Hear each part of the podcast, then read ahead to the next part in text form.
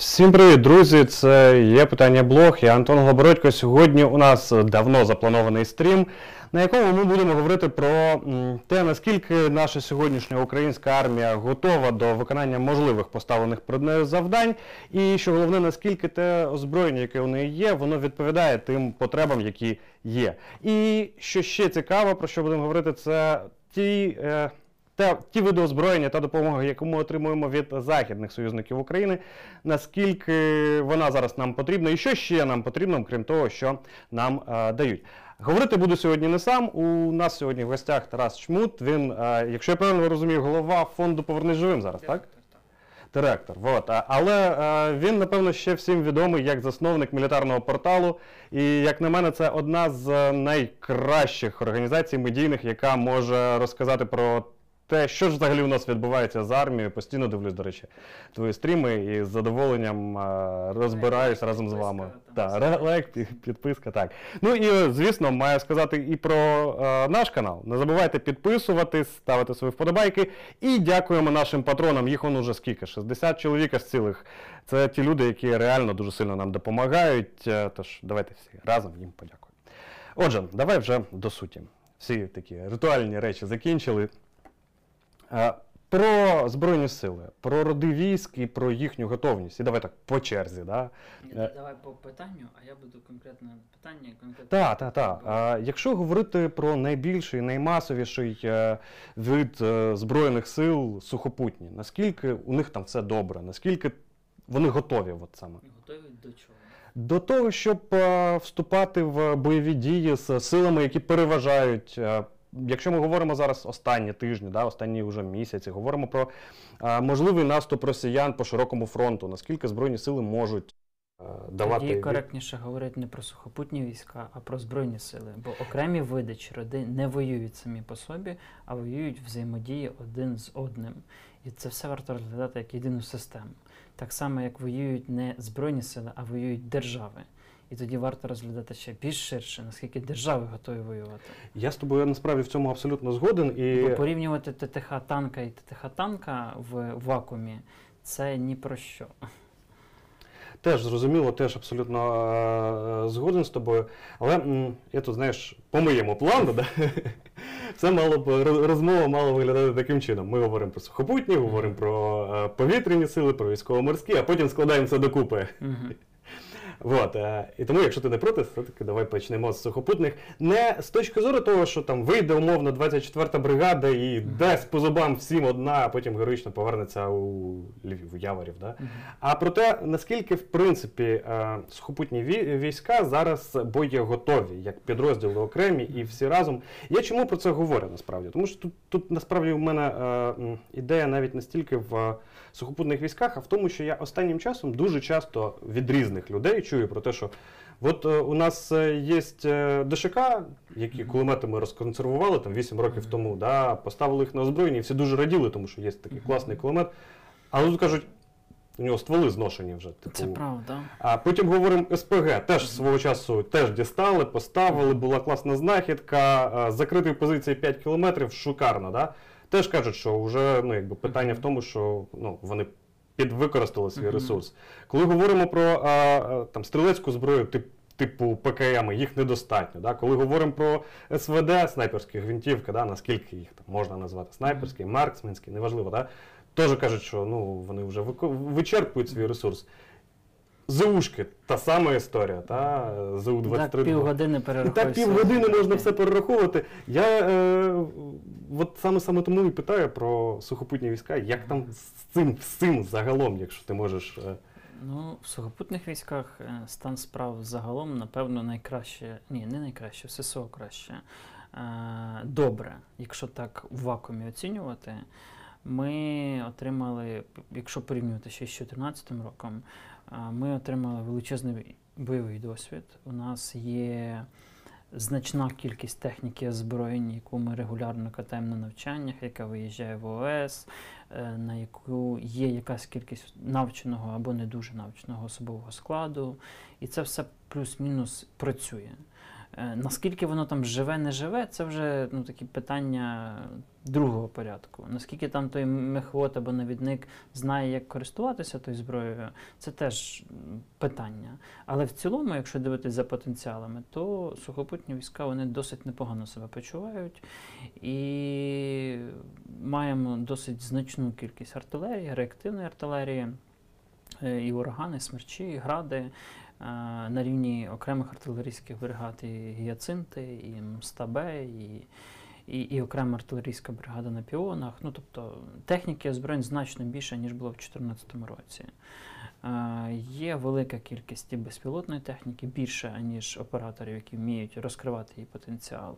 Є якась кількість нових там нічників, нічні батальйони цілі, там тепловізори, волонтерські, державні, не принципово, але воно все є, все те, чого не було в 2014 році. Тобто немає там Р-123 зараз, а є Моторола. Ну, це, це, це все те, що дозволяє там значно інакше воювати. Але якщо дивитись на ідеал, то до нього ще там дуже далеко. І якщо дивитись на Збройні Сили Росії, то навіть до їх рівня ще дуже далеко. Угу, угу, угу. Добре. Е, якщо ми таку коротку характеристику дали сухопутним військам, та? е, давайте тепер перейдемо до е, повітряних сил. У нас тут є дві компоненти: та? це те, що літає, і те, що стоїть на землі. Та? Ну, те, що... три, компоненти: радіотехнічна, авіаційна і зенітно-ракетна. Це буде більш, напевно, Мгм. коректніше. Ну так, напевно так. А, і от, якщо говорити про те, що літає, да? Наскільки цього нам достатньо? І Достатньо скільки для чого? а, для того, аби виконувати можливі гіпотетичні поставлені Взагалі завдання? недостатньо. Тобто це нуль. Якщо говорити про достатньо для підтримання навичків особового складу на радянській техніці, то достатньо. Якщо говорити про участь в навчаннях, парадах, демонстраційних діях, то достатньо. Якщо говорити про е, зіткнення з воздушно-космічними військами Російської Федерації, то ну, там, ми програємо 100-0, тобто ну, повністю суху, тому що техніка стара, вона радянська, на неї немає сучасного озброєння. І повітряний бій, якщо геть спростити, то хто перший побачив, той перший запустив ракету, і відповідно ви програли. Е, Ми моделювали на навчаннях е, з американцями з, технікою тих самих 80-х років випуску, які наша навіть старіша, ніж наша техніка, там на 5 років, але в кращому технічному стані і модернізована. Ми там в суху програвали майже постійно. Ну, тут нема про що говорити. Угу. А якщо говорити про. Ну і знову ж таки, тут зрозуміло, що це, по-перше, дорого, да? переозброїти, закупити. Все ну, дорого, так. Е, ну, але коли говоримо нас про. жить дорого, знаєш. Так, це теж. Але коли ми говоримо про літаки, бойові літаки, та Так. винищувачі або багатоцільові літаки, то це ну, просто космічні якісь гроші. Ну, це, якщо ми говоримо про нові, це чисто там ну, контрактна вартість, бо просто літак ніхто не купує. Це десь від 70 до 200 мільйонів доларів за борт з пакетом всього в межах контракту. Угу. Ну, так. А що, а що головне, я так розумію, що е, зараз ще й не визначено, ну тобто, якщо говорити, що це процес переозброєння да, тривав би там 10 Ну, років, да, і зараз цей процес ще навіть не розпочався. Так. А, а стримує, що не знаєш? Е, Небажання українських політиків вв'язуватись в складний, дорогий процес, е, результат якого вони не застануть, бо їх через декілька місяців або років в кращому випадку змінять. Ну, все так просто прагматично, зрозуміло. Тому треба давати швидкі цілі, швидкий медійний результат, щоб отримати хороший рейтинг і рухатися кудись далі Ну, на так. нові вибори. А те, що буде через 10 років, в принципі, це будуть проблеми тих, хто буде керувати через 10 років. Але що, що, що цікаво, що напевно, що отримати швидкий результат, який реально комусь потрібен, в принципі, неможливо. Ну, Будь-який швидкий результат це щось таке, те, що прямо зараз, на сьогодні, а що буде завтра. Ну, тут теж дискусійно. Та міжнародна технічна допомога, яку ми зараз отримуємо, це швидкий результат, але вона нам потрібна і сьогодні, і післязавтра, наприклад. Угу. Тому не завжди швидкий результат це щось погане. Інколи це Теж цікава думка. Ну, от, от тут і зараз. А, якщо говорити про ПВО, м, систему протиповітряної оборони, мені просто із того, що я розумію, та, здається, що тут все не так однозначно з точки зору того, що все так погано. Бо часто зустрічаєш десь в, аналітичних статтях, що в принципі українська система ПВО по своїй насиченості доволі потужна. Знову ж все, все відносно. Якщо рахувати по кількості дивізіонів, да, 43 це багато, е, круто, але давайте подивимося на її вік, на можливість її обслуговувати, ремонтувати, на гарантійні терміни ракет і на реальний стан, який говорять військові, а не посадовці. І ну, це, це все сумно, бо це все радянські системи, які виготовлялися в Радянському Союзі, зараз в Росії, які ми не модернізовували багато років, до яких немає нових ракет, які ми не можемо підтримувати в належному стані. І ми вже пройшли цю точку неповернення. В них немає змісту вкладатись. Їх треба міняти на концептуально нові комплекси. І це ну, все це ми говоримо дорого. про С-300П, ПТ, ПС, В1, Букем-1, С-125, е, і це повітряні сили, це та сама ОСА, ОСА КМ сухопутних військ, бо в сухопутних військах своє проти, ну, своє ПВО. Це, і, ну, там, якщо ми говоримо про стрілу 10, то там, можливо, ще можна модернізовувати, бо шасі наше, МТОБ, там ракети можна замінити. Ну, тобто це значно простіша система. Але все, що від оси вище, в тому числі Тунгуска, Слухай, а, потребує заміни. а ти можеш отак от просто на пальцях в два речення пояснити, як ця вся система має працювати? Яка? Ну, от те, що ти говориш, від С-300 до стріли.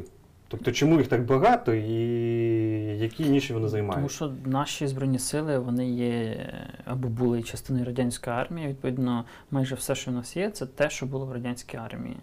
Е, Від рівня батальйону з'являється ПВО. Це ПЗРК, це ЗУ-23-2, зенітна артилерія. Е, Відповідно, на рівні батальйону це може бути або зенітний ракетний взвод, або зенітно-ракетно-артилерійський взвод, або артилерійський, зенітний артилерійський взвод, в залежності від штату, якщо це м, механізована, мотопіхотна, наявності озброєння і так далі. Може бути два взводи і, і зенітно-ракетний, і зенітно-артилерійський. Так колись у мене було в батальйоні. На рівні бригади є зенітний ракетний дивізіон. Е, В класичному розумінні там є батарея Тунгусок 26, батарея стріл 10, е, батарея е, ПЗРК і батарея ЗУ-23-2, або десь може бути е, шилка ЗСУ-23-4. Вони І- забезпечують протиповітряну оборону на рівні бригади. На рівні оперативного командування у нас їх чотири сухопутних військ: північ, південь, захід, схід. Є окремі зенітні ракетні полки, вони на осах. Це 6 батарей на полк, один, одна батарея це там 4 бойові машини. Відповідно, у них є там якийсь КП полку, є вже якийсь РЛС е, там, П-18, наприклад, оглядова. І на рівні цих же ж оперативних командувань є радіотехнічні батальйони, які несуть бойове чергування на оглядових станціях повітряного простору, тобто виявляють цілі на великих відстанях, потім передають цю інформацію вниз, і там далі вже приймають якісь рішення. Тобто, чим більше ми йдемо е, вище, Так, тим ПВО більше завдання має ми бути отримуємо. ешелонована. Мгм. Так, оце одна із сутностей ПВО, що вона від, будується від малого до великого. Це ПВО сухопутних військ, те, яке призначене для прикриття військ. В ДШВ воно в якомусь якійсь мірі подібне, але там простіше. Там теж є ЗУ, там теж є ПЗРК, але там немає ну, чогось більшого, тому що там ну, інші штати, інша специфіка застосування. В морській піхоті десь те саме, що і в сухопутних військах, ну там штати дуже подібні. Якщо ми дивимося на ПВО повітряних сил, то це національне ПВО. Воно призначене для прикриття стратегічних державних об'єктів, міських агломерацій, якихось об'єктів інфра- критичної інфраструктури, так званої, скупчень військ, адміністративних центрів. Тобто це ПВО, яке прикриває Київ. Це там десятки машин з великими ракетами, які важкі, не дуже мобільні, які потребують купу різної техніки дотичної, які такі інертні. І вони прикривають там, ну от як Київ, Київ там 50, да, навіть не знаю, там 70 кілометрів, десь там на 100 кілометрів. десь так. Ну от, от, от цей весь район. масив да. там. Це всі, все, що знаходиться в Києві, всі підприємства, не кожне окремо, та, а всі підприємства. Та. Це Київська ГЕС, це там Генеральний штаб з його узлом зв'язку, це ну, от, от все, що в Києві. Це е, ПВО е, е, повітряних сил. Воно складається в нашому випадку з С-300, це ЗРК середньо, ну, зенітно-ракетна система середнього радіусу дії е, до 75 км по дальності, яка може перехоплювати там літаки, вертольоти, крилаті ракети, але не балістичні. Бук М1 це в Радянському Союзі був е, комплекс сухопутних військ, військовий. Але в нас його передали в повітряні сили, оскільки ну там йшло скорочення, оптимізація і більш нові системи Мгм. зберігали. Ну і є така е, якийсь умовний там розподіл, що все, що там до 20-30 кілометрів, це сухопутні, все, що вище, це повітряні сили. Ну там до 35. А, Бук М1 у нас їх, якщо я не помиляюсь, 8 дивізіонів.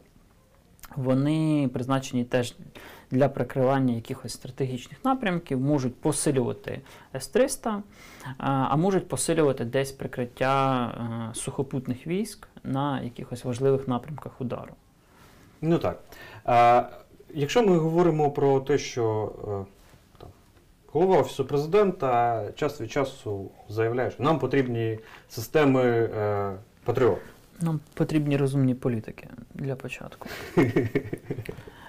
Е, Так, ну це- Ми не отримуємо Петріоти, скоріш за все, е, там в тих кількостях, які нам треба. І знову ж, все це працює в системі. Що, ну, от що таке ЗРК, якщо спростити? Це машина, на якій є ракети, тобто самохідна пускова установка. Це е, станція е, виявлення, тобто станція РЛС, яка крутиться і виявляє, або не крутиться, якщо вона там ну, направлена. Це станція наведення ракети, яка передає сигнал ракеті, якщо це радіокомандний метод наведення. Е, і це якісь там машини ну, допоміжні. Це якщо я дуже спрощую зараз. Угу. Е Оце все потребує купу інфраструктури.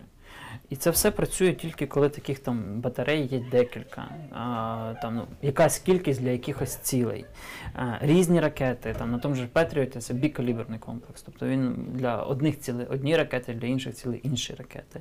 Це все потребує там певної, щоб працювати ефективно. Наприклад, постійного перебування літаків дальнього радіолокаційного виявлення, системи радіотехнічних військ, які завчасно комбіновані, причому в різних е, цих діапазонах, які працюють в різних діапазонах для того, щоб виявляти різні цілі в різних там атмосферних умовах, географії Мгм. і так далі. Ну, типу, це тут можна це просто годинами чарівна паличка, яка Ні, все це не, це не от виріб, який ви купили в магазині, поставили і ви тепер прикрили Київ. Ізраїльська система про. Про, яка там вважається одною з найкращих, вона складається з чотирьох ешелонів. І той залізний купол, який ми бачимо, про який ми говоримо, це найпростіший елемент. А там ще є далі декілька.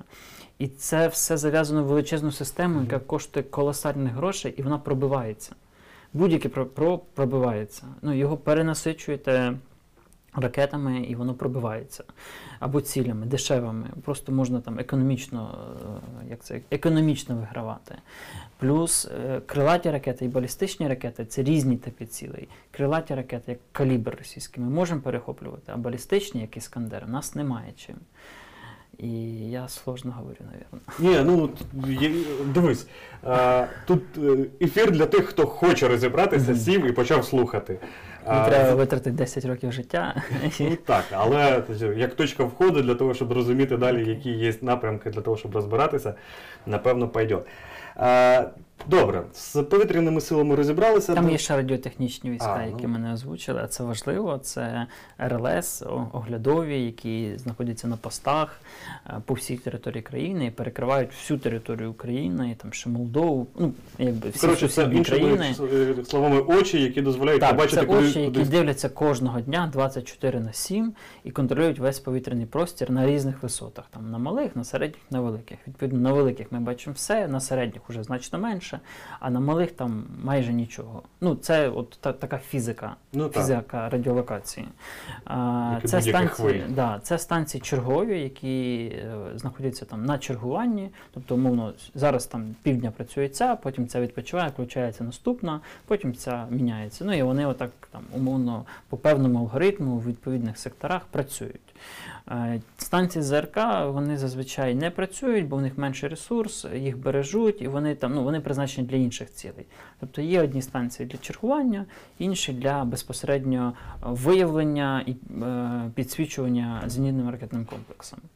От, от з радіотехнічними військами у нас стан справ значно краще, ніж з всіма іншими повітряними силами, оскільки Україна з Радянського Союзу отримала Запорізький завод Іскра, який виготовляє е, РЛС там 35D6, це 19 G6, який модернізує або виготовляє оглядові, які придаються дивізіонам С-300, наприклад, або можуть самостійно працювати, які ну, для свого часу були непогані. 80 К6 і похідні, зараз вони там працюють на 90 К6 РЛС завтрашнього дня.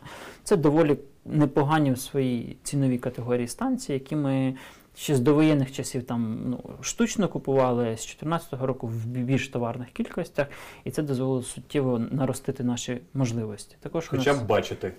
Хоча бачите, да. Також у нас є аеротехніка, приватне підприємство під Києвом, яке проводить модернізацію РЛС П-19, П-18 до рівня там Малахіт, які це глибока модернізація на досить якісному рівні, а, які ми теж закуповували. Плюс є інші підприємства, які там до рівня П-18 МА модернізовували. Е, ну, теж з підвищенням характеристик, що Мгм. дозволя- дозволяє нам доволі непогано бачити. Плюс у нас з Радянського Союзу лишились станції в різних діапазонах. Ми можемо там компенсовувати недоліки тих чи інших систем іншими станціями. Це, інших це вже навіть для мене складно. Ну, окей. Але дякую, що сказав, буду знати, де Ну, ще треба там метровий, розбиратися. дециметровий, сантиметровий, Так. Ну, і це все так, це е, для різних типів цілей. Там треба різні станції, оскільки там різна фізика, е, дії хвилі, і, і Так. не будемо про це довго Е, говорити. Перейдемо до військово-морських сил. Тут у нас, напевно, найскладніша ситуація. Принципі, десь співмірно з військово е, з повітряними силами. Так. Угу, угу. Ну, тобто ми знаємо, що у нас є е, частина, невеличка частина того, що вивели з Криму. Так, найстаріше, найгірше, найменш потрібне. Корабельне ядро лишилось в окупованому Криму, зараз в Севастополі знаходиться. Угу. Є е, е, фрегат е, Сагайдачний. Фрегат Гетьман Сагайдачний проєкту 1135-1, який не боєздатний. Останній, Але дуже красивий. Дуже красивий, це правда. Один з найгарніших радянських кораблів, але не боєздатний останні років, напевно, 3-4, 3-4. 5, можливо, навіть. Є, ну, є оці, е, назвемо це кримський залишок, що ми отримали. Є те, що ми побудували самостійно, Варки те, що ми отримали від партнерів. Якщо ми говоримо про так званий Кримський, Сагайдачний не є кримським залишком, оскільки на період окупації Криму він виконував шестимісячну бойову службу в Аденській затоці в Середземному морі. І тому Він він, повернувся зразу в Одесу. Одесу. Так. А, те, що ми отримали від е, ну, внаслідок окупації Криму, це із того, що ми не списали за технічним станом в подальші роки, це е, артилерійський, ну, патрульний катер він зараз проходить Прилуки, це рейдовий тральщик Генічеськ, малий розвідувальний корабль Переяслав, е, це дек, ну, там, півтора-два десятки допоміжних суден і катерів. Тобто з бойового там фактично ну, так, особливо нічого і не було. Корвет Вінниця, протичовновий корвет Вінниця, е, останній корпус там не знищений свого проєкту, він повністю не боєздатний, е, він максимально старий, технічно несправний, і все, що з ним можна, це або музей, або просто утилізувати. Тобто там свого часу піднімалось питання про його модернізацію, що злочинна влада Порошенка не відновлює єдиний наш корвет, але там не було що відновлювати. Мгм. І слава Богу, що ту ідею ми зарубали. Е, Те, що побудували ми, це сім малих броньованих артилерійських катерів проєкту 58-155 МБАК на Кузні на Рибальській в Києві. е, З дуже сумнівними характеристиками, не призначені для активних дій в морі. Це проєкт, який е, проєктувався, створювався для Дунаю з можливістю короткого виходу в море. Тобто це не морський катер. Кузня на Рибальському їх зробила неякісними. Там низькоякісні бойові модулі виробництва кузні на Рибальської е, з китайською електронікою, які ну, низько, е, як це, низько, низькоефективні, скажімо так. Е, Сім корпусів. Плюс ми отримали від партнерів е, чотири патрульні катери класу. Е, Два минулого року, два два роки перед тим. Ще чекаємо мінімум один, він вже наш, тобто ну, повністю наш. Але переговори тривають ще там про декілька корпусів.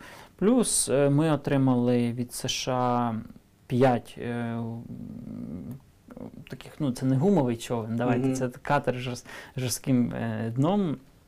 Е, Два 11-метрових віларди, три 7-метрових віларди. А також минулого року, якщо я не помиляюсь, ми отримали там в районі 80 різних катерів. З них частина Metal Shark, це 7-метрові, теж такі Мгм. ро- роз'їзні доглядові, і близько 80 це вінги. Це такі чорні, які в американських фільмах про е, морських котиків, морських піхотинців, вони там на собі таскають по пляжу, коли щось висаджується. Це така хороша військова штука, якій, тр- ну, треба там реально, ну, напевно, сотнями. І для підготовки, і для тих чи інших операцій. Е, ну, плюс Сагайдачний, здається, нікого не образив Ну, з наших здається, корабелів. здається, так. Плюс ми отримали там декілька плавзасобів від, як це, від інших відомств, наприклад, е, багатоцільове аварійно-рятувальне судно Олександра Хрименко від Мінінфраструктури, що там суттєво посилило наші рятувальні і підводні спроможності. Е, На Азовське море там був рейдовий катер переданий, там ще якийсь парубарш, ну тобто якісь такі дрібні плавзасоби ми отримали від народного господарства. Отака от у нас ситуація. Ну і ми маємо перспективу ще отримати, але про це трошки пізніше. Е, слухай, е, ну про сили ТРО, які вивели зараз в окремі ріціл, я думаю, говорити зараз е, ми не будемо, зарано. тому що зарано. Да. Там можна багато говорити, але переважно це прагнення, бажання, хотіння. Да? Е, є у нас сили, ТРО, сили спецоперацій І дешеве, так. і ДШВ. ДШВ, ну, ДШВ вивели з сухопутних військ в окремий рід.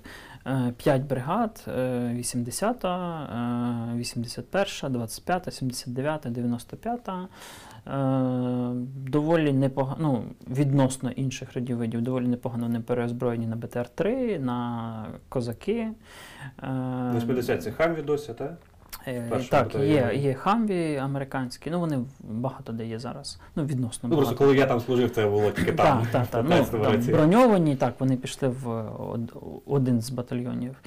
Е, ну, тобто, от ДШВ плюс-мінус там. Не, н- Назвемо це непогано, хоча до безпосередньої роботи в ОС їх залучають чи залучали рідше, ніж там повноцінні механізовані бригади, і тому там є певні нюанси. Але в той же час зараз там декілька бригад на сході Мгм. виконують задачі, і по деяким напрямках вони прям найкращі в збройних силах. Прикольно, приємно за свій ритм військ, в якому колись служив. А, і сили спецоперацій. От тут я взагалі нічого насправді не знаю. Е, ну, ССО, знаю, напевно, най, найдинамічніше і найпозитивніше розвиваються. У них багато вкладають наші західні партнери. Е, у нас є там 8-й полк, 3-й полк, е, 140-й центр, 73-й центр морських спецоперацій. Там назви трошки інші, це суті не міняє. е, І ми не будемо їх озвучувати. Просто в народі всі звикли, що є 3-й, 8-й, Ну, 140-ка, 73-й. Кропивницьке. Так, так, Очаків. Є навчальний центр Бердичеві, е, управління в Броварах. Е, ССО доволі динамічно розвивалося. Е, американці багато вкладали і по спорядженню, і там і волонтери, і держава, і озброєння, ці всі малюки, вулкани, круті нічники, тепловізори, 60-мм міномети, багато хамверів, там якісь топові снайперські гвинтівки, оце все. ССО ну, доволі непогано у нас. Але ну, знову ж це все працює в комплексі. І багато питань ще не вирішені, і ми там не можемо працювати ними так, як американці, які там на одну операцію можуть там 20 авіаційних засобів за- залучати, а в нас там всього на армію там 20, умовно зараз кажу. Ну так. А, дивись, і тепер ми от пробіглися коротко по всім основним родам наших військ. Так, Дуже, окремо. дуже коротко. Дуже коротко, так, я розумію, що дуже коротко. А, до речі, друзі, я якраз хотів би про це на цьому і акцентувати увагу. Мілітарний портал і щоп'ятничні випуски їхні, там от все, про що ми зараз з вами говоримо дуже коротко, вони все це розбирають от по таким мікрочастинкам. Якщо ви хочете в цьому розібратися, просто так затарюйтесь з попкорном, сідайте, слухайте, і тоді буде все понятно. От просто про все. Хо- Хоча б на якомусь базовому рівні, Ну, бо да. там теж ми так намагаємося в півтори години вкладатися, але це, це все все одно поверхнево. Так. А, якщо тепер говорити про те, наскільки е, всі ці роди військ можуть виконувати завдання спільно. Можуть, ми це працює МВС на численних навчаннях. Це все плюс-мінус, тяжко, важко, але працює і ну, працює. Е, Є, ну, ми це кожного року відпрацьовуємо на різних багатьох навчаннях. Тобто це плюс-мінус працює. Якщо говорити про е, якісь автоматизовані системи управління, Це дуже складне питання, і це велика біль з одного боку армії, з іншого це і наша перевага. Е, Скажімо так, ми на такому ну, перехідному етапі від їх відсутності до їх створення. Десь воно є, десь воно є волонтерське, десь воно є якесь державне, десь воно якесь криве, десь його нема взагалі. І це добре, що його нема, бо, бо тоді все працює. Але ну, насправді у нас ніхто не розуміє, що таке АСУ. Був з глядачів, я впевнений, що там 99,9%. І це значно складніші. Це значно складніша історія, аніж комп'ютер в комбата, на якому виводиться Google Maps. Угу. Угу. Ну так, да, до речі, якщо говорити про е, автоматичні системи управління, те, що Тарас сказав АСУ, та, абревіатура, ви всі точно бачили в американських фільмах якісь ситуативні кімнати, де карти, люди стоять за комп'ютерами, приймають рішення, тицяють пальцями і там десь щось автоматично вибухає. То це от тільки один із проявів, а за цим проявом ще глибина і глибина Ну, це різних операційний програмних- центр. Та, Так. Таке в нас є там в багатьох частинах, таке ми фондом Повернись живим зараз багатьом створюємо. Да? Це звичайні комп'ютери, на які, ну, плюс-мінус там якісь правильні звичайні комп'ютери, монітори, телевізори, там безперебойні, якийсь зв'язок, е, на який стікається якась інформація тут від начальника розвідки з його там терміналом, тут від начальника артилерії з його там, я не знаю, гісартою або кропивою, тут якісь камери спостереження. Когось тут власні камери спостереження, тут робоча карта, тут е, супутникові знімки. І от це все якось там в одному полі працює, десь там якісь значки наносяться, там координати, ікси, ігреки передаються, і це все. Таке зараз є, але це не зовсім ОСУ, це операційний центр. Це от коли ви приходите і візуалізуєте собі там паперову Ну, так, замість паперових да. карт. Да. Так, е, добре.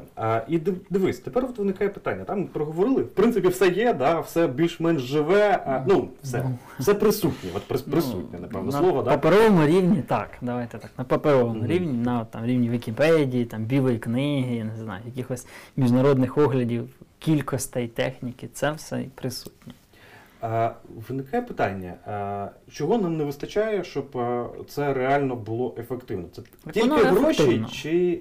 Воно ефективно. Питання, що таке ефективність? От, ну, як це Збройні сили ефективні, вони можуть виконувати широчезний спектр завдань і так далі. і так далі. Але ну, що ми вкладаємо в ефективність? Ну, насправді, напевно, ну мені так здається, да? коли ми говоримо про Україну, про Збройні Сили України, то ми говоримо про потенційного противника. І ефективність в даному випадку це можливість, е, ну, як мінімум, не те, щоб там закрити кордон на, кор... Мгм. на, на замок, да? а як мінімум підвищити е, ціну вторгнення Мгм. до е, максимуму, щоб е, змусити задуматись про те, наскільки Ну, це максимум це не, втор... не втергатися. Так, максимум це не вторгнення, так. Ну, от поки що там восьмий рік ми тримаємо цей рівень. Ми втратили Крим, коли ми взагалі там розгубилися, скажімо так. Ми відвоювали значну частину Луганщини і Донеччини. Ми там зупинились на певній лінії. Е, І широкомасштабного розгортання або навіть спроби наступу з боку російських військ 15-го року не було. Тобто, от на якомусь рівні Збройні сили виконали свою функцію, але це є армія інструментом державної політики, внутрішньої або зовнішньої. І наскільки державна політика е, там реалізує свої інтереси, це вже питання до там президента, кабміну, депутатів, ще когось.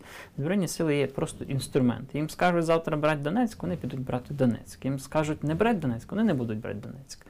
А що робить їм, визначає вище політичне керівництво держави. Тому ми не можемо говорити там про те, що Збройні сили щось не можуть. От це є інструмент. Вони будуть робити те, що їм скажуть. Дуже цікава точка зору. Дуже цікава точка зору. Ну, не точка зору, дуже цікавий підхід, я маю на увазі. І він, напевно, єдиний вірний тут. А, е, я хотів би, друзі, зараз нагадати про те, що у нас не нагадати, а повідомити, власне, да, що у нас є тут опитування в чаті. І е, питання, яке ми перед вами ставили, звучало так: чи відчуваєте ви, що Україна достатньо озброєна е, на випадок вторгнення Росії? І от у нас вже 40 хвилин триває наша з тобою розмова, без малого, так, 40 хвилин. І як ти думаєш, які результати? Я думаю, 85% кажуть, що ні, не відчувають і не озброєно. Ну, ти, ти дуже вигадав. 70. 70. 70. Ну. Так. А, і от виходячи із цього питання, ну бачиш, ми просто 70% глядачів не помилилися. не помилилися. Так, з однієї сторони. З іншої сторони, ми говоримо про те, що в принципі не все так погано. Однозначно, не все так погано. І як ці дві реальності між собою Бо все в житті відносно. Якщо ми дивимося відносно 2014 року, ми космічно там прорвалися вперед. Якщо ми дивимося відносно тих загроз, які перед нами стоять, нам ще дуже далеко рухатись до їх е, вирішення. І от зараз ми ще. Думаю, хвилин е, 15 поговоримо про те, як рухатись вперед, але перед тим як ми перейдемо безпосередньо до нашої розмови, у нас є кілька хвилинний невеличкий блог нашого нового е, блогера нашого є питання Максима Трабащука, який власне розбирався з тим, що нам передали останнім часом наші міжнародні партнери. І зараз я попрошу ви е, вам його показали.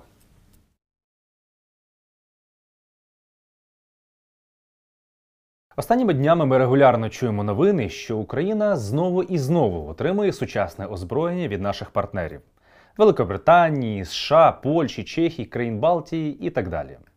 Найбільшу поставку зброї організували британці, передавши нам понад 2000 одиниць протитанкового ракетного комплексу «Енлав».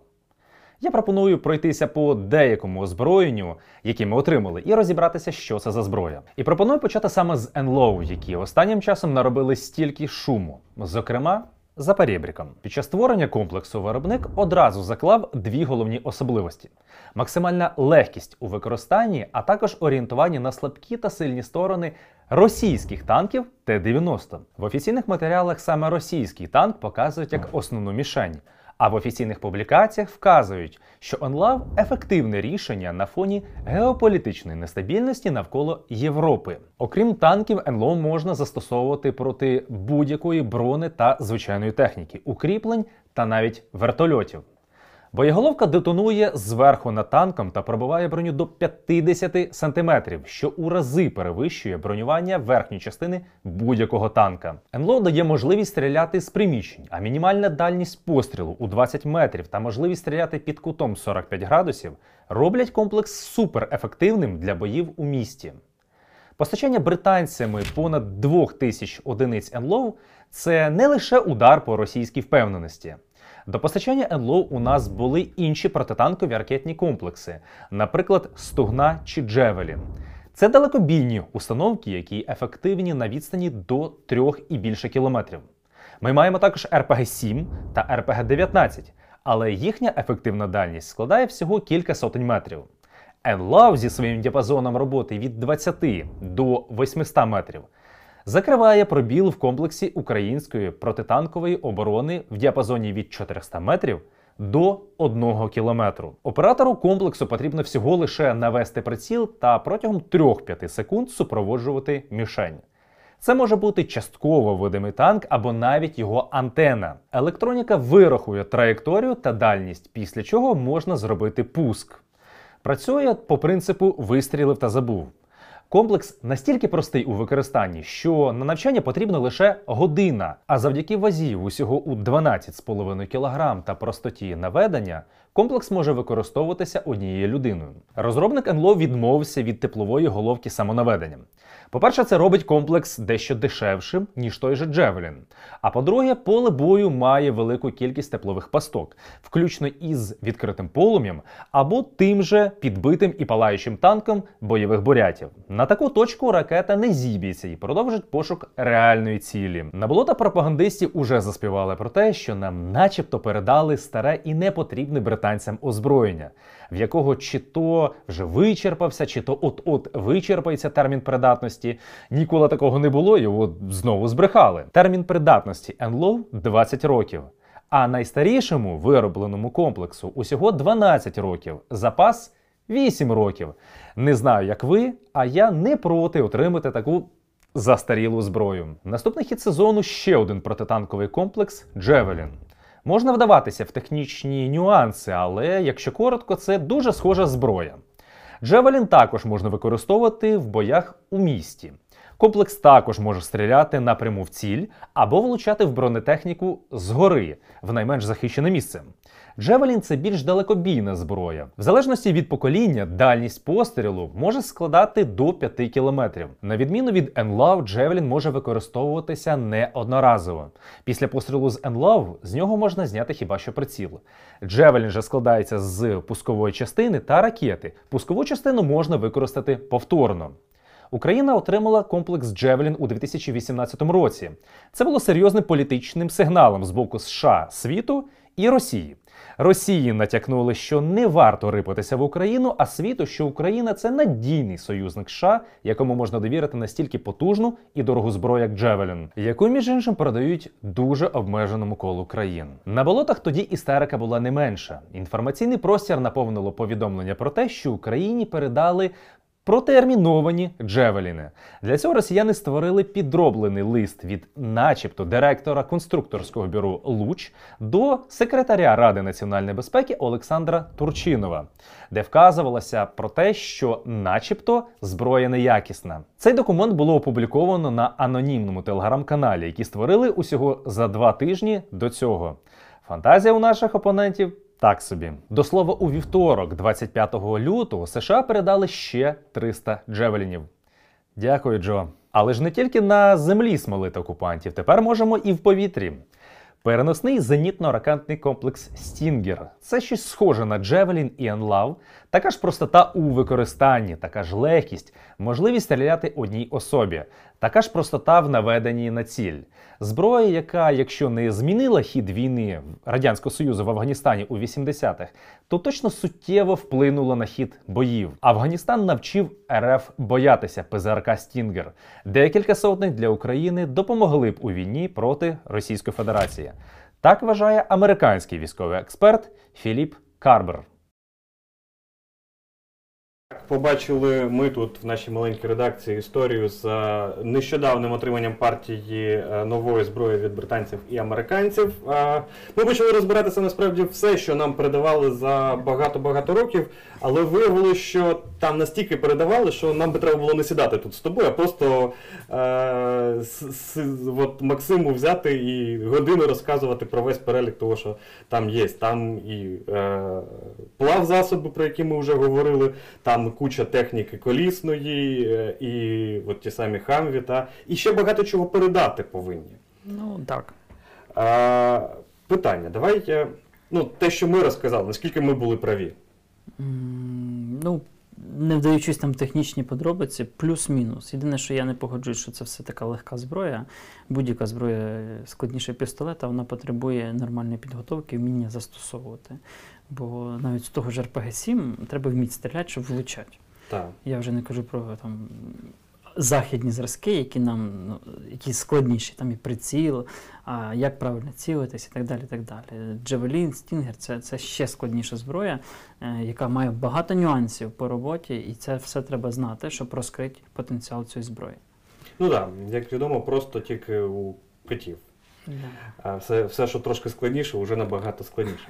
Якщо ми тепер поговоримо про е, ті зразки техніки озброєння, які нам вже передавали, наскільки це реально суттєво повпливало на підвищення обороноздатності нашої країни? Е, Суттєво, оскільки ми не були е, таких великих протитанкових можливостей, і сам по собі Джавелін не є якимось стратегічною зброєю. Йому вже 30 років, він не найкращий в світі. Ізраїль робить значно крутіші спайки, які купують там країни НАТО пачками. Е, Це ну, хороша зброя, але їй 30 років. Е, Але е, отримання нами цієї зброї в великих кількостях, а в нас вже понад тисячу ракет до джавелінів і понад 100 пускових установок, перетворює цю тактичну перевагу в таку собі оперативну тактичну, Мгм. тобто вищого рівня. Це означає, що поєднання джавеліна, лавів, е, українських корсарів Стуген, всіх разом. Е, Означає, що там Росія у випадку повномасштабної війни втратить десь 2, 3, 4 тисячі одиниць техніки тільки від цієї зброї. Тому що її там достатньо багато в нас. І це означає, що коли ви плануєте таке вторгнення, ви маєте якось там розраховувати на те, що ціна вторгнення вже росте. Мгм. Да, це ви там не знищите Кремль Джавеліном, але ви збільшуєте ціну. І сьогодні це Джавелін, завтра це Стінгер. Стінгер це щось, щось інше, це вже в повітряний простір. Так, він не з, перехопить не іскандер, не калібр. Хоча е, з калібром там ще, ще нюанси є, якщо його вчасно виявити. Але... Це про очі, які у нас, між іншим, нібито є. Так, але там с- крилата ракета летить на низькій висоті, відповідно, її складніше виявити, і там є своя, ну, Ага, ну, свої нюанси. так. Треба вже бути, ну, знати точний азимут на ціль і, і вже стояти з тим стінгером готовим і чекати тільки, коли вона вийде. Ну, але це теоретично можливо. в- 90-х роках ну, під час бурі в пустелі, в пустелі там радянське ПЗРК навіть перехоплювало томагавки. Були такі одиничні випадки. Е, Росіяни нещодавно на навчаннях перехопили з е, ігли, е, точніше з верби, імітатор крилатої ракети теж. Ну, тобто, це, це дуже така філігранна штучна робота, але це в теорії можливо. Тому таке. Якщо говорити про те, що ми можемо отримати найближчим часом, ще додатково це що? Боєприпаси, величезна кількість, це снайперське озброєння, е, це вертольоти, е, так званий афганська партія Мі-17. Е, Мі-17 це, це в принципі Мі-8, так? Це нові, нові Мі-8, так. Це засоби протиповітряної оборони певні. Це ну, там, можливо щось по автотехніці, по, по зв'язку. Ну, зв'язок ми постійно отримуємо ну, кожного року, там десь на 30-50 мільйонів кожного року. Це велика кількість водолазного спорядження, водолазного і протимінного в тому числі. Це знову ж. Е, як домовимося, ну і от, от це, це те, що там найближчі півроку. Можливо, ми дійдемо до етапу там і, і чогось більш потужнішого, предметнішого в Якщо контексті авіації. О, то тут цікаво, а що це може бути? Ну, Ну, F-16, F-15, тобто F-18. навіть це може бути, так? Е, Ну, знову ж тут багато нюансів. Американці самі літаки можуть передати, але решта за наш рахунок, наприклад. Мгм. Це означає, що Ну, ми це теж дуже крута пропозиція, ну, насправді.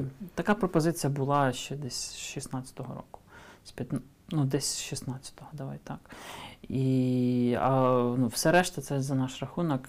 І це ж не просто їх отримати. Треба фактично перестворити повітряні сили. Ну, це ну, складні питання на мільярди доларів. Ну, не гривень, а доларів. А наш бюджет на закупівлі там трохи більше 30 мільярдів гривень, з яких значна частина, значна частина йде на е, о, виплату по турецькому контракту, по байрактарах, по корветах абсолютно непотрібних. І от зараз меморандум, ну, не меморандум, а угода ратифікована Кабміном з Британією на 8 ракетних катерів, два тральщика шукача мін і будівництво баз, і там су- су- сукупна історія. То угу. ну, ми маємо оплачувати вже взяті на себе зовнішні зобов'язання. Ну так, ну так, ну так. Якщо говорити про е, катери Марк 6 6, там, Марк, я пам'ятаю, що е, галочка і палочка. галочки. Тільки з якої сторони вилітає з голови вічно. Що, що ми їх отримаємо в цьому році вже, так? Перші два корпуси по угоді мають бути передані цього року. Єдине, що не зрозуміло, передані замовнику, тобто штатам, які оплачуються, чи нам, як кінцевому користувачу. Е, І в кожен наступний рік до 2026 по два. Тобто цього два, наступного два, і далі два, і далі два. Ну а тепер е, давай спробуємо трошки підвести підсумок е, всієї нашої глобальної розмови. Да? Якщо дивитись на ці 8 років е, і дивитись на динаміку, як би ти її характеризував? Ну, динаміка. Динаміка є, вона зберігається. Але якщо 14-15 рік ми мали, ну, вся країна існувала в такому режимі хаосу і закривання дір корабля, який тоне, то далі, десь з 16-го року, темп збавився, і ми перейшли на більш таку, е, ну, не кваплячись роботу. Тобто ми почали вкладати в більш проекти, які там дають вихлоп через там 3-5 років з одного боку, або не дають вихлоп. Ми не почали готуватися до так званої великої війни, от на порозі якої ми знаходимося зараз. Ми почали багато вкладатися в такий державницький піар на темі оборонки, але не змінювати суть стану справ в армії. І всі ті проблеми, які ми сьогодні маємо, це наслідок наших дій протягом восьми попередніх років. Дій або бездіяльності. І не те, що в армії все було погано, ні, там відносно все добре. І не те, що в армії було все круто, бо ми не здатні протистояти Росії в повітрі, а це означає, що наша перевага на суші теж в значній мірі нивелюється. Тому ну, от, е, ти вступаєш в війну не в стані, не в тому стані, в якому ти хочеш, а в тому, в якому ти є. От Мгм. якщо завтра почнеться, то ну, от так як є, так і є.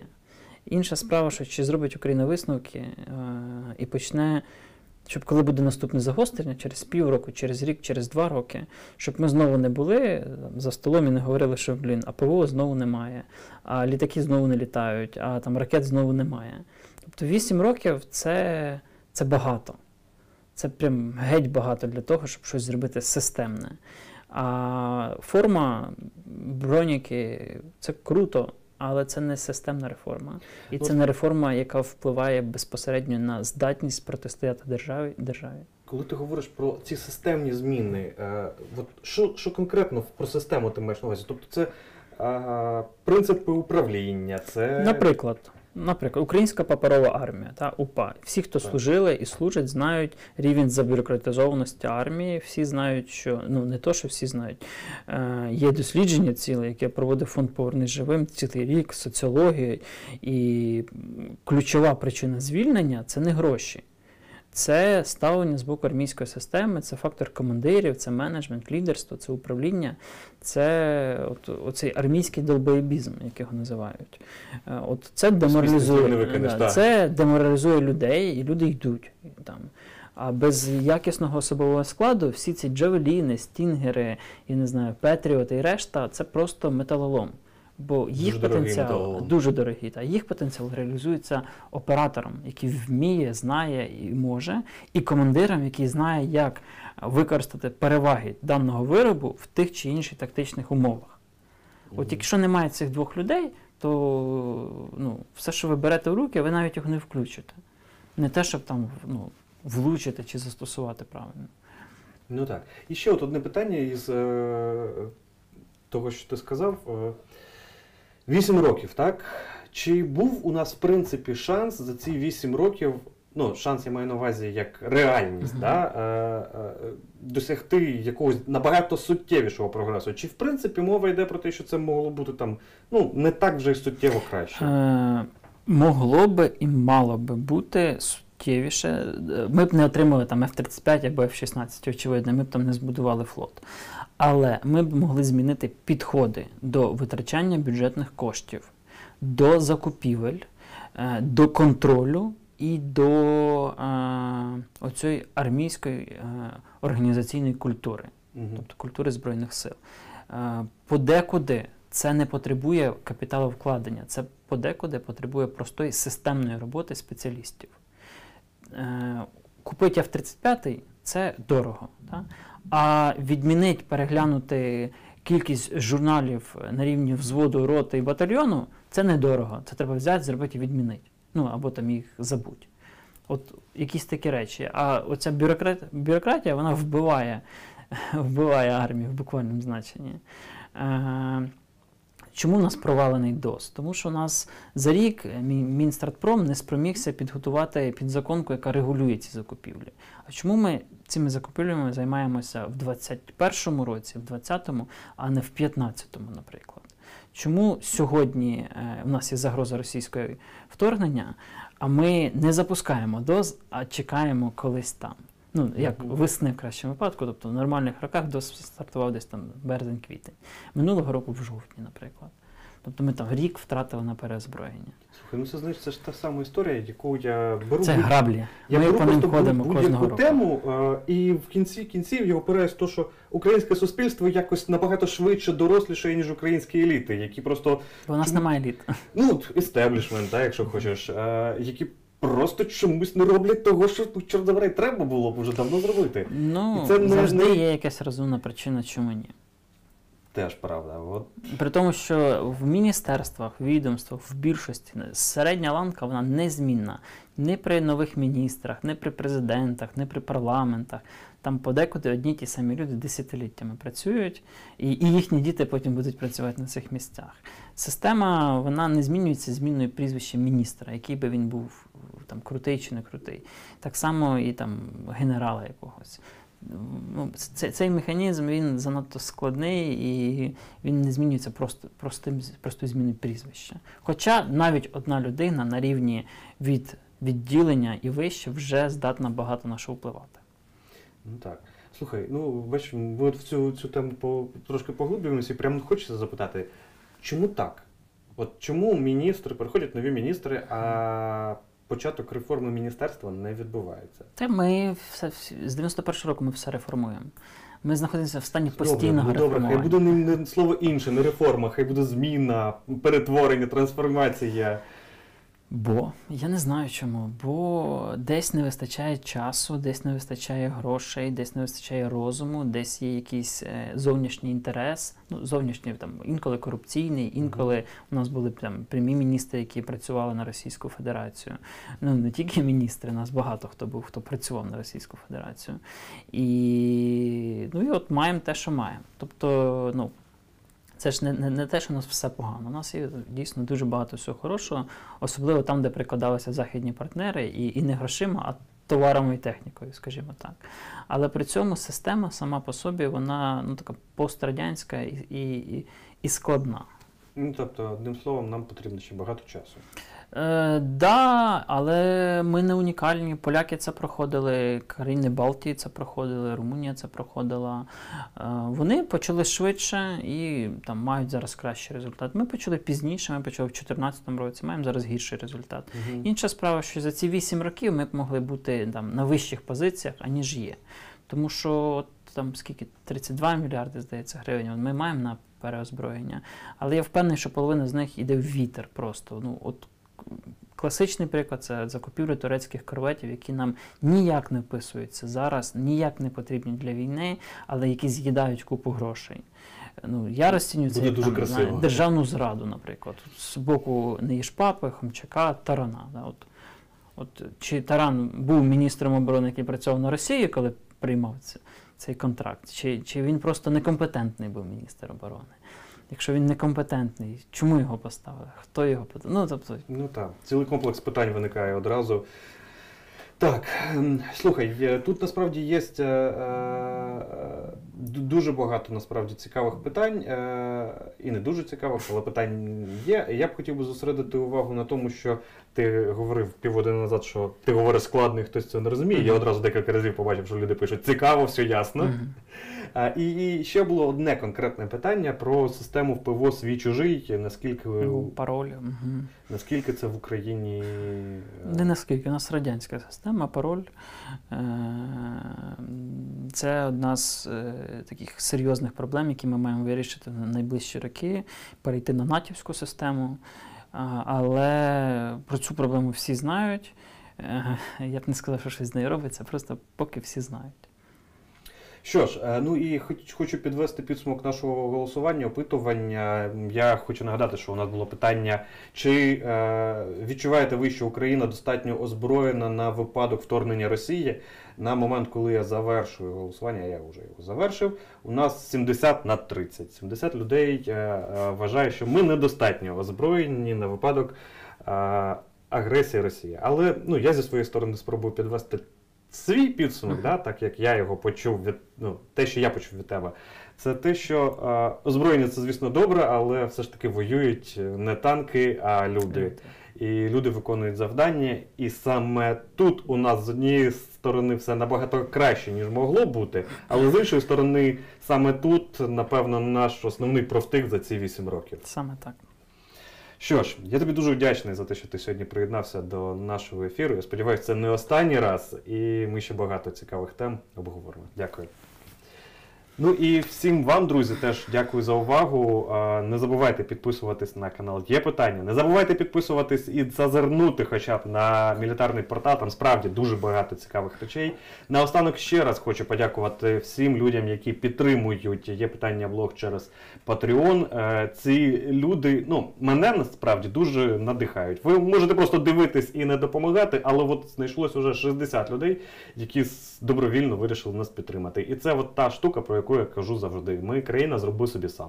Ми потрошку організовуємось самі, і у нас обов'язково вийде. Всім дякую за увагу і до скорої зустрічі. А, секунду, буквально зараз ми завершуємо. А на е, є питання блозі вийде блог е, про те.